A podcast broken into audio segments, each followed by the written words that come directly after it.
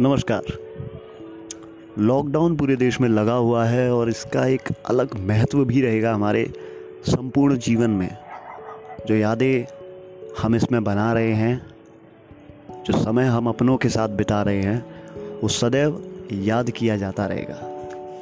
आगे भी इसके दूसरे पहलू भी हैं, जिन्हें मैं नकार नहीं सकता, जिसमें लोगों को समस्याएँ हैं और काफ़ी मुश्किलों का सामना उन्हें करना पड़ रहा है। वो इसका दूसरा और विपरीत पहलू है।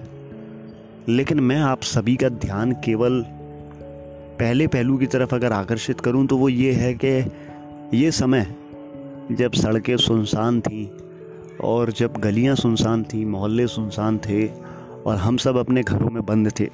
एक शांति का वातावरण जिसमें दोपहर में किसी गेम को खेलना, लूडो को खेलना, कैरम को खेलना, ये सब हम इसमें कर पाए।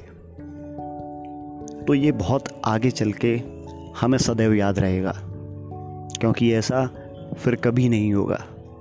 तो आपका जो भी समय है, उसे अपनों के साथ बिताएँ और पुराने रिश्तों को सही करने में बिताएँ। लॉकडाउन आपको अब वक्त दे रहा है, या यूँ कहिए कि समय ने आपको ये लॉकडाउन दिया है। तो समय पलटा है और समय रुक गया है आपके लिए। आपकी अच्छी बातों के लिए, अच्छी यादों के लिए। तो आपके हाथ में है कि आप क्या अच्छा बनाते हैं, जिसे देखकर भविष्य में आप मुस्कुरा दें। जब आप पीछे मुड़कर देखें अतीत की इन यादों पर तो आप मुस्कुरा दें और आपको अच्छा लगे और आप अपनी भावी पीढ़ी को इसके बारे में बता सकें।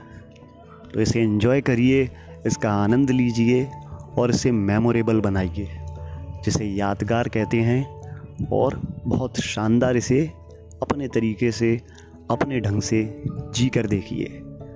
ये भी अपने आप में एक बहुत बड़ी और बहुत अच्छी बात है। परिवार के साथ समय बिताएँ, घर पर रहें। बहुत बहुत धन्यवाद।